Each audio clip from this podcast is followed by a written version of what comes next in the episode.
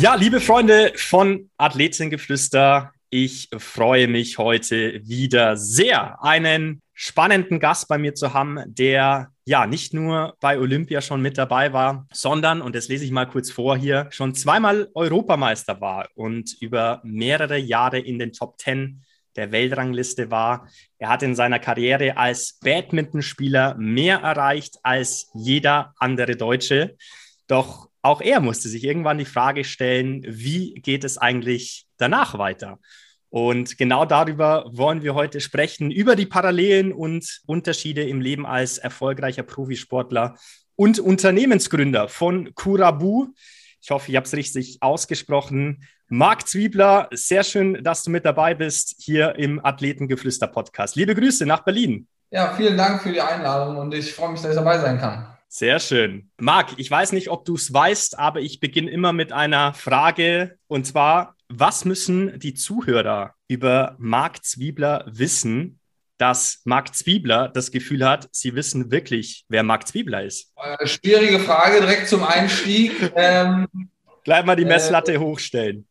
Ja, genau. Also, äh, was mich immer freuen würde, wenn die Leute den Unterschied zwischen Badminton und Federball wissen würden. Das, das erleichtert mir immer eine Erklärung zum Gesprächsanfang. ja, unbedingt. Dann hau mal raus hier. Ich glaube, das wissen viele nicht. Ich vielleicht, ja, ich, ich könnte es vielleicht hinkriegen, aber sag mal, hau mal raus. Also Federball spielt man miteinander und spielt so, dass der Gegenüber den Ball äh, bekommt, damit die Spielzugplane bekommt. Und Badminton spielt man idealerweise so, dass der Gegner den Ball nicht bekommt. Und das ist äh, tatsächlich eine Profisportart, die äh, ja, in Deutschland natürlich Randsportart ist, auch in Europa nicht ganz so populär, aber in Asien äh, eine der populärsten Sportarten ist, auch äh, ich glaube jetzt mit den zweithöchsten Einschaltquoten bei Olympischen Spielen. Wow. Also es ist schon ein richtiger Sport, das ist ein richtiger Beruf. Vielleicht werde ich das nächste Mal nicht gefragt danach.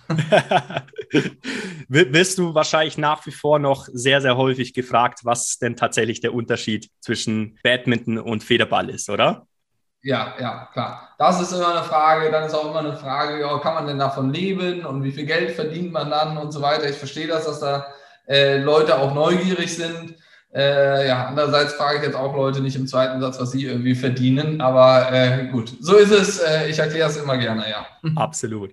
Also das heißt, in Asien warst du, als du deine Karriere beendet hast, oder bis du deine Karriere beendet hast, 2017 war es, glaube ich, ein sehr, sehr gefeierter und sehr bekannter Sportler. Kann man das so sehen? Ja, definitiv. Also ähm, ich war jetzt in Anführungsstrichen nur unter den besten zehn der Welt. Zu den ganz, ganz großen Titeln äh, hat es nicht gereicht. Äh, trotzdem ist äh, Batman von den Asiaten dominiert. Insofern ist man da auch in, als, als Europäer natürlich in gewisser Weise ein Exot äh, fällt natürlich dann auch äh, dementsprechend auf. Und klar, wenn man das so lange macht, äh, da sind es volle Stadien mit ja, bis zu 20.000 Leuten in den Hallen. Äh, alles wird live übertragen. Ähm, Fernsehteams, die einen begleiten und so, da hat man eine gewisse Popularität. Was allerdings auch, bin ich auch ganz ehrlich, äh, jetzt nicht nur positive Seiten hat. Insofern können wir gerne gleich noch mal ein bisschen im Detail drüber reden, ja, aber ich glaube, ein Mix aus Popularität im einen Ende der Welt und ja, eigentlich Unbekanntheit äh, zu Hause äh, hat auch einen gewissen Charme, ja. Ja, Marc, äh, was würdest du sonst noch sagen, was wir über dich wissen dürfen? Du hast vor ja, vier Jahren, glaube dein Startup gegründet, um auch hier gleich die Brücke zu schlagen. Vielleicht, was macht dich in deinen Augen zum potenziellen erfolgreichen Unternehmer? Ja, wenn ich soweit wäre, äh, also vielleicht fangen wir mal an. Also ich komme aus Bonn, das darf gerne jeder wissen, ähm, habe da auch meine Jugend und Kindheit verbracht. Dann halt ja, über 15, fast 20 Jahre weltweit äh, im Einsatz gewesen, Badminton gespielt. Du hast eben gesagt, dreimal bei Olympischen Spielen dabei. Eine lange, erfüllte Karriere mit diversen äh, Ups und Downs. Äh, war zum Beispiel mit Anfang 20 sehr, sehr schwer vom Rücken verletzt äh, saß ein halbes Jahr im Rollstuhl und äh, habe eigentlich den Schläger am Nagel gehangen, dann nochmal Comeback gestartet. Ja, und dann war aber irgendwann äh, nach den letzten Olympischen Spielen in Rio, war für mich klar, ja, dass ich was anderes machen muss, auch was anderes machen will, dann äh, mit Anfang 30. Äh, habe erstmal angefangen, es wäre das Leichte gewesen, glaube ich, ähm, in der Sportblase auch zu bleiben, als Trainer irgendwo anzufangen, vielleicht irgendwie Sportdirektor zu werden oder nach Asien zu ziehen und da irgendwie äh, auch mit dem Namen und mit dem Netzwerk was zu machen. Da habe ich bewusst dagegen entschieden, wollte ähm, erstmal ja, auch was anderes sehen, bin damals nach Berlin gezogen, habe ähm, hier eigentlich äh, kein Netzwerk gehabt, bei einer Unternehmensberatung angefangen, danach bei einem großen E-Commerce-Händler um mal auch was anderes äh, zu sehen, einfach außer einer, einer, einer Turnhalle auf gut Deutsch. Mhm. Und äh, genau, das hat dann irgendwann äh, da alles dazu geführt, da schließt sich der Kreis für mich persönlich wieder, dass wir äh, Kurabu gegründet haben, äh, eine Software für Vereinsdigitalisierung, natürlich mit einem Fokus auf, auf Sportvereine, äh, pünktlich zu Corona gegründet und auch viel, viel Neuland und ja, viel ins kalte Wasser springen. Aber ich glaube, wenn man äh, ja, Profisportler ist, dann, äh, oder zumindest hat es sich für mich so angefühlt, sehe ich schon viele Parallelen äh, dazwischen. Ne? Äh, ich bin mein eigener Chef. Ähm, mich lässt das nie wirklich los, das Thema. Eigentlich 24 Stunden am Tag, sieben Tage die Woche. Ich finde das auch äh, gut so. Äh, Work-Life-Balance für mich ist immer eher erschreckend, ähm, ehrlich gesagt, weil das dann impliziert, dass äh, die Arbeit so schrecklich ist, dass man sich dann irgendwie in den freien Stunden davon erholen muss. Ich bin jemand, der kaut auch ja, samstags, äh, nachts liege ich im Bett und denke darüber nach, was ich besser machen kann. Und genau sowas habe ich auch in meiner sportlichen Karriere ähm, äh, ja, erfahren dürfen, äh, dass ich äh, mich das Thema einfach nicht loslässt und eigentlich konstant am Überlegen bin, wie kann ich Sachen besser machen, was machen andere Leute, was kann ich mir da abschauen und so Inspiration holen. Sehr schön schön auf den Punkt gebracht, auch mit dem Thema Work-Life-Balance ist in meinen Augen auch schon längst überkommen, äh, dieses Wort. Es gibt Work-Life-Integration, kann man es eigentlich heutzutage schon nennen. Ne? Also, ja. dass wir eine Arbeit haben, die uns einfach erfüllt und wir es gar nicht mehr als Arbeit ansehen. Ähm, sehr, sehr spannend auf jeden Fall. Also, ja, Marc. Da, wenn ich dich da kurz unterbrechen darf. Gerne, also, ja Viele Leute auch immer beim Sport sagen immer, ja, super schön, ist natürlich auch ein Privileg, was zu finden, was einem so viel Spaß macht, dass man in so einen Modus äh, kommt, dass es einem nicht mehr loslässt. Andererseits muss man auch ehrlich sagen, äh, im Sport ist auch 95 Prozent der Sachen, die ich machen musste, im Training, im Alltag, hat keinen Spaß gemacht. Also Punkt. Mhm. Ne? Das, das, macht, glaube ich, nie Spaß, im Winter um 7 Uhr morgens äh, montags aufstehen zu müssen, in den Kraftraum zu gehen, die Knochen tun weh. Äh, also das macht alles andere als Spaß, aber ich glaube, wenn man ein größeres Ziel hat, mit dem man sich identifizieren kann, wenn man einen gewissen Lifestyle äh, lebt, äh, der einem Spaß macht, dann, äh, dann schluckt man auch gerne die Kröten, die da zu schlucken gibt. Und genauso ist es jetzt im Unternehmen auch. Also ich würde lügen, wenn ich sage, dass mir irgendwie Abrechnungen äh, abheften und sowas, da springe ich jetzt nicht auf und sage, juhu. äh, aber es gehört dazu. Ne? Und gehört wenn man dazu. da ein größeres Ziel hat, dann äh, fühlt sich das alles halb so schlimm an. Absolut. Und du hast es gesagt, Marc, na, du siehst sehr, sehr viele Parallelen vom Profisportler zum heutigen Unternehmertum. Welche zwei, drei Attribute, Eigenschaften würdest du aus deinem Sportlerdasein äh, heute mitnehmen können ins Unternehmertum? Hm, also definitiv mit Niederlagen, Schrägstrich Rückschlägen umzugehen. Äh, das habe ich ganz mhm. extrem gemerkt, auch in meinen vorherigen Jobs mit, äh, ja, mit Leuten in jeglicher äh, Couleur, mit jeglichem Background. Die meisten waren oder eigentlich war keiner Profisportler. Da habe ich gemerkt, dass viele Leute Rückschläge sehr persönlich nehmen und da lange drauf rumkauen und irgendwie, ah, das ist jetzt Mist und das ist jetzt Mist. Und meine natürliche Reaktion inzwischen darauf ist zu denken, so, ja, cool, jetzt gibt es eine Challenge wie gehe ich die an? So, jetzt wird es für mich spannend. Dann merke ich selber, dass mein Puls ein bisschen hochgeht. Ich merke so, dass mein Gehirn wach wird und ein bisschen Adrenalin, wo du denkst, okay, jetzt ist eigentlich der Moment, jetzt brennt es quasi, was können wir jetzt machen? Ich glaube, das ist äh, was, was sich wahrscheinlich durch den Sport irgendwie bei mir manifestiert hat diese Drucksituation zu, zu lieben und auch in gewisser Weise vielleicht zu suchen, mhm. äh, sage ich mal, weil ansonsten wird mir relativ schnell langweilig. Das andere, was ich, glaube ich, aus dem Sport mitnehmen kann, äh, ist, ich bin sehr kritikfähig. Ich frage alle meine Mitarbeiter, Kollegen, auch Kunden immer nach Kritik und habe am liebsten äh, ja, die ehrlichste und offene, äh, offenste Kritik, weil nur so kann ich besser werden. Absolut. Ähm, merke auch, dass das nicht allen Leuten so geht, dass man manchmal sehr diplomatisch Kritik formulieren muss. Äh, kommt vielleicht auch daher, dass äh, natürlich als Sportler hat man einen Trainer, der hinterm Feld steht und der einem ja, im Schnitt äh, würde ich mal sagen, jede Minute sagt, das war blöd, Marc, das war blöd, das hast du falsch gemacht, das hast du falsch gemacht. Das macht er ja nicht, um mich zu ärgern oder weil er mich nicht mag, sondern weil wir ein gemeinsames Ziel haben. Insofern diese Kritikfähigkeit oder auch dieses Suchen von, von Kritik, äh, glaube ich, kann man äh, übernehmen. Und was ich auch noch äh, sehe bei mir ist, dass man, äh, ja, dass ich sehr offen für Inspiration bin. Damals als Badmintonspieler, äh, klar gibt es Vorbilder in Asien, jetzt in Deutschland gibt es nicht so viel, Aber ich und auch mein Trainerteam waren immer sehr offen gegenüber äh, Inspiration von anderen Sportlern, sei es jetzt ein Speerwerfer, sei es ein, ein Basketballer, der mit 2,10 Meter zehn so, so agil und so schnell sich bewegt. So wie, wie trainieren die Leute? Wie trainieren, wie trainiert ein Sprinter? Äh, und so. Und ich glaube, äh, oder auch äh, eine Balletttänzerin haben wir uns angeschaut. Was macht die, dass sie sich so geschmeidig bewegen kann? Und ich glaube auch so, auch fachfremden äh, Sachen äh, ja, Inspiration zu gewinnen oder sich da bestimmte Sachen rauszugreifen und für sich selbst zu adaptieren. Das ist was, was ich auch äh, ja, bis heute mache und auch bei anderen Softwarelösungen irgendwie gerne gucke, was machen die und oh, das ist aber eine coole Marketingkampagne oder das ist eine gute Idee oder so. Einfach, auch wenn man es nicht immer eins zu eins äh, adaptieren kann, mhm. aber ich glaube, ähm, ja, man sollte sich immer von, von Leuten, die es schon geschafft haben, irgendwie inspirieren lassen. Wenn wir schon bei dem Thema sind, äh, wer ist für dich eine große Inspiration oder wer hat dich über die Jahre auch begleitet, damit du zu der Person werden konntest, die du heute bist? Ähm, mit Vorbildern ist immer ein bisschen schwierig. Ich habe jetzt nicht so ein Vorbild, wo ich sage, ich sage mal jetzt so jemand wie Federer oder sowas. Ja, ist natürlich ein, ein, ein Wahnsinnsathlet und sicherlich in vielen Sachen auch ein Vorbild. Ist ja. aber jetzt nicht so, dass ich jetzt ein großer Federer-Fan äh, wäre. Ich glaube, da äh, viel näher an mir dran ist sicherlich mein Elternhaus, meine mhm. Familie, meine Freunde, mein Freundeskreis auch. Die, äh, meine Familie ist auch eng im Sport verwurzelt, aber mein Freundeskreis äh, eher weniger. Ähm, alle ganz in Anführungsstrichen normale Karrieren.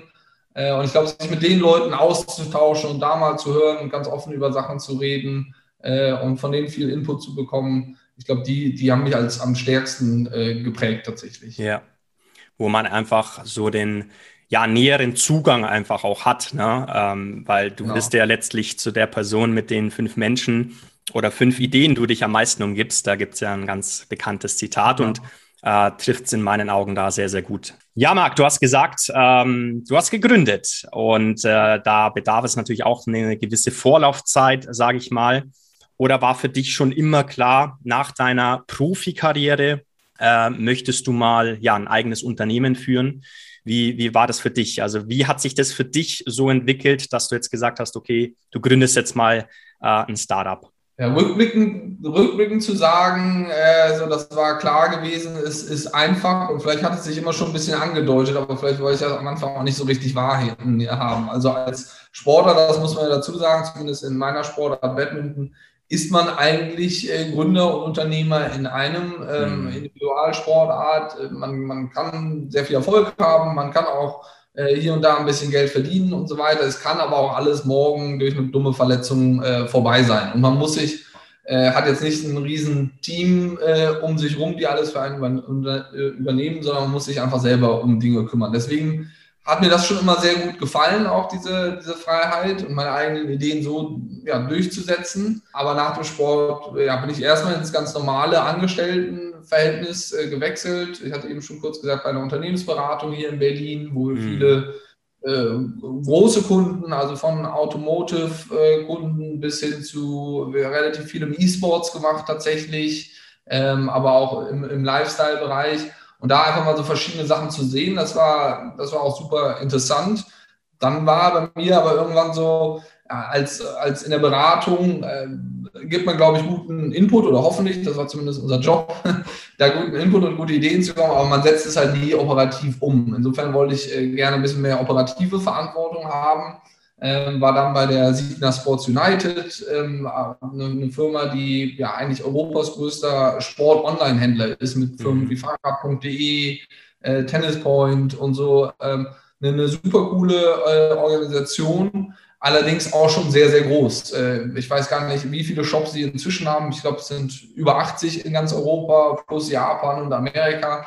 Das heißt, bis man da eigene Sachen und eigene Vorstellungen verwirklicht bekommt, ähm, dauert es auch schon äh, eine ganze Weile. Und in der Zeit ist das Thema Coabo eigentlich auf den Tisch gekommen, zu mir gekommen, ich zum Thema ähm, in einer, in einer äh, ja, Freundeskreisrunde hier in Berlin mit mehreren Flaschen Wein abends und am Wochenende haben wir darüber nachgedacht. Es kamen ein paar Anfragen von Vereinen und äh, ja, da haben wir uns schon Zeit genommen, äh, das drei, vier Monate mal durchzukauen, uns wirklich zu überlegen. Und äh, habe ich meinen äh, ja, sicheren äh, Job äh, bei der Signa Sports United ge gekündigt tatsächlich, auch lange mit meinem damaligen Chef drüber geredet, ähm, der mich, äh, ja, schöne Grüße an dieser Stelle da auch, ich will nicht sagen, unterstützt hat, weil ich glaube, er fand es schon schade, dass ich sie wieder verlasse, aber auf der anderen Seite hat er gesagt, du Marc, äh, passt zu dir, finde ich cool, du bist jung, hast keine Kinder, keine Verantwortung, mach das so, nachher wird es dir wahrscheinlich selber in den Hintern beißen, wenn du es nicht probierst.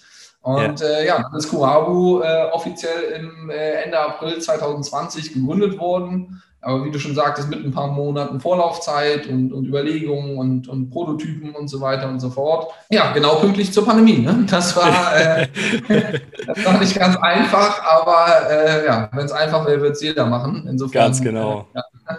Ja, sicherlich auch eine prägende Zeit für dich, für euch, ähm, während einer solchen Krisenzeit, wenn man es so nennen möchte, äh, zu gründen. Ähm, mit welchen Fragen oder auch Herausforderungen beschäftigt ihr euch momentan jetzt auch innerhalb des Unternehmens? Herausforderung ist natürlich immer Wachstum. Ne? Also äh, wir haben äh, finanzielle Ressourcen, wir haben äh, äh, Anfang dieses Jahres unsere erste Finanzierungsrunde auch erfolgreich abgeschlossen. Aber natürlich sind die Ressourcen sehr limitiert und man kann jeden Euro nur einmal äh, ausgeben und will natürlich in so kurzer Zeit wie möglich die, die besten Zahlen wie möglich äh, präsentieren. Mhm. Ähm, das ist, glaube ich, immer so die, die, die Kernherausforderung. Auf der anderen Seite dauert so eine Produktentwicklung einfach Zeit. Man muss viele Hypothesen validieren, man muss viel mit Leuten sprechen. Teilweise können unsere Kunden selber auch noch nicht ihre Wünsche so genau formulieren oder artikulieren, äh, dass man es irgendwie eins zu eins äh, umsetzen kann, sondern man muss da wirklich nochmal tief reingehen in das Thema und es wirklich äh, bis aufs letzte i-Tüpfelchen verstehen, bevor man anfängt, es dann äh, umzusetzen. Natürlich verrennt man sich auch mal äh, hier und da, äh, was, dann, was dann ärgerlich ist, weil die Zeit lässt sich nicht mehr zurückdrehen. Ja. Ähm, aber das sind, das sind so die, die großen Herausforderungen und äh, dabei kommt natürlich alles, äh, was bei so einem wachsenden Unternehmen zu, zu tun ist. Also es geht von irgendwie Sachen, die im Büro anfallen, das Team aufzubauen. Ich bin sehr stolz darauf, dass wir ein sehr hm, internationales Team haben, ein sehr junges Team Schön. und ein sehr äh, diverses Team. Äh, bin ich äh, auch übrigens ein größer Freund von. Divers ähm, jetzt nicht nur, ähm, was irgendwie äh, Mann und Frau äh, ist, mhm. sondern auch, was irgendwie den Background angeht, was äh, Verstehe. Das merkt man schon extrem. Wir haben, glaube ich, bei uns in der Firma, äh, ja, acht Leute sind wir jetzt äh, in der Festanstellung und jeder hat irgendwie eine eigene Lebensgeschichte. Und äh, dafür zu sorgen, dass jeder da seine Stärken irgendwie so einsetzen kann, ähm, wie es passt und dass die Schwächen von dem anderen äh, abgedeckt werden, äh, das ist eigentlich tatsächlich jetzt so im, im täglichen Geschäft quasi im Moment das, was mir am meisten Spaß macht, das rauszufinden. Sehr schön. Ja, damit hast du auch schon so ein Stück weit eure Werte von Kurabu äh, uns mitgeteilt, ähm, die ja sehr, sehr schön ist. Auch, auch wir mit äh, Unternehmensathleten, ich habe auch vor einem Monat äh, noch eine Firma gegründet, ähm, haben eben auch ähnliche Werte tatsächlich. Also Diversität ist da sicherlich auch ganz, ganz weit im, im äh, ja, Vordergrund sozusagen. Marc, wenn wir die Zeit nochmal ein Stück weit zurückdrehen äh, in Richtung deiner Profikarriere, gab es für dich da einen Schlüsselmoment oder auch eine Art Schlüsselphase, die dir nicht nur ja Angst vor dem Leben nach dem Sport gemacht hat, sondern auch so ein Stück weit auf ja das Kommende gebracht hat. Also mh, mm, natürlich schon in, in dem Bewusstsein, dass es wahrscheinlich kaum möglich sein wird, dass du diese Erfüllung, die du im Sport für dich hattest, nochmal bekommen wirst. Ja, definitiv. Ich muss ganz ehrlich gestehen, diese Angst hat mich lange, lange, lange begleitet. Ähm, also bestimmt seit ich Anfang 20 bin, also gut über zehn Jahre aktive äh, Profikarriere, hat man immer eine gewisse Angst vor, was kommt danach was kann irgendwie so ausfüllend sein, was kann einem so viel ja, Spaß machen, Emotionen bringen und so weiter. Man wird natürlich auch von seiner Umwelt, äh, jetzt nicht von der Familie und nicht von den engen Freunden, aber von allen anderen ist es halt so, ja, das ist der Markt, der spielt Badminton. Und dann mhm. ist so, ah, du bist der Badmintonspieler. Das heißt, ist ja dann nicht nur ein Beruf, sondern man wird ja zu der Person, der Richtig. Markt ist Badmintonspieler. So. Und wenn das ja. irgendwann mal nicht mehr ist, was ist man denn dann? Ne? Dann mhm. ist man nur noch der Markt. Ja, das ist, äh, das war immer eine, eine Angst von mir. Es gab tatsächlich einen ja, Schlüsselmoment in meiner Karriere auch. Ich war ähm, in, meiner, in meiner Jugendzeit und so als 18-, 19-Jähriger war ich schon sehr äh, erfolgreich und auch äh, mit einer gewissen Portion Talent äh, gesegnet, aber mit einer gewissen Portion Faulheit geschlagen. Äh, so wie das äh, oft, wenn alles so natürlich passiert und alles locker und alles super und man fliegt durch die ganze Welt und verdient Geld und alles, alles cool so. Ähm, dann hatte ich aber irgendwann äh, ja doch sehr, sehr starke Rückenschmerzen und hat sich alles endlos lange gezogen. Ich habe äh, sehr viel Geld äh, privat auch bezahlt für äh, alle Akupunktur, für alle möglichen Therapien. Und es hat sich wirklich sehr lange, also über ein Dreivierteljahr hingezogen, wo es äh, über die Dauer gesehen immer schlechter wurde. Das ist dann irgendwann, äh, dann habe ich auch eingesehen, okay, im Sport klappt so nicht mehr, weil ich kann eigentlich noch nicht mal sitzen. Mhm. Dann hatte ich äh, auch noch eine, eine, Notoperation an der Wirbelsäule mit diversen Komplikationen, saß äh, ja, ein paar Monate im Rollstuhl und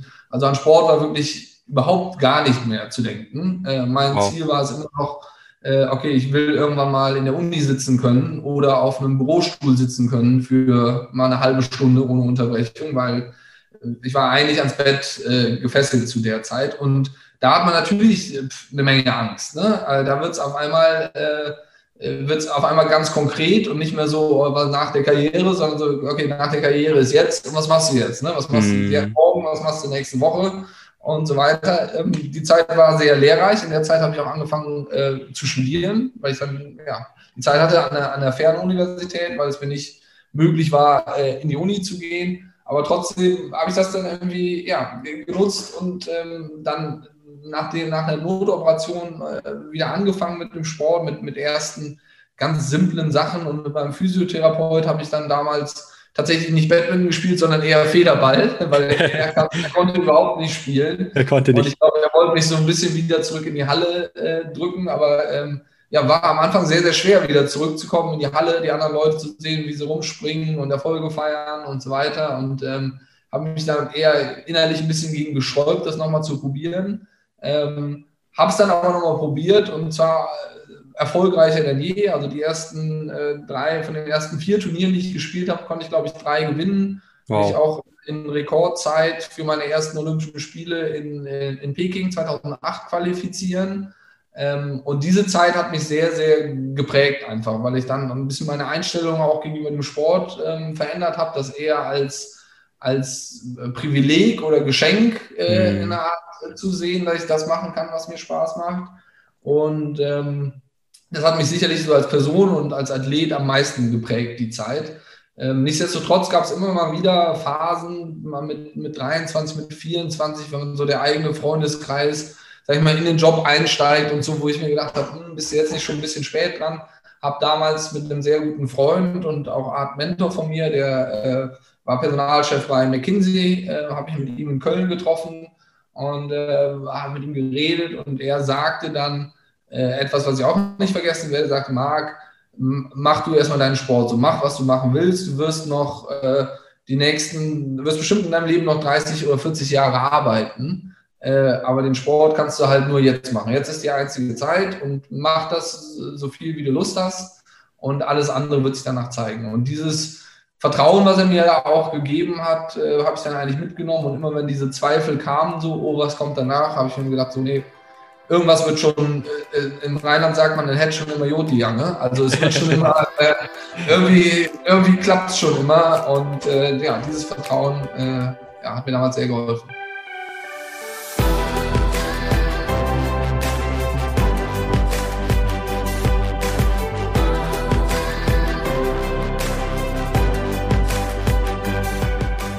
Ja, das war's wieder mit dieser Folge. Vielen Dank, dass du bis zum Schluss geblieben bist. Falls du mehr erfahren möchtest, ich habe wieder alle Kontaktdaten in den Shownotes verlinkt. Lass mir gerne eine 5-Sterne-Bewertung da, wenn dir dieser Podcast gefallen hat und leite ihn doch auch bitte an alle Freunde und Bekannte weiter, für die diese Folge spannend sein könnte. Einfach dazu den Link weiterleiten. In den Shownotes kannst du den finden. Ich freue mich auf das nächste Mal. Immer daran denken, Stärke kommt von innen.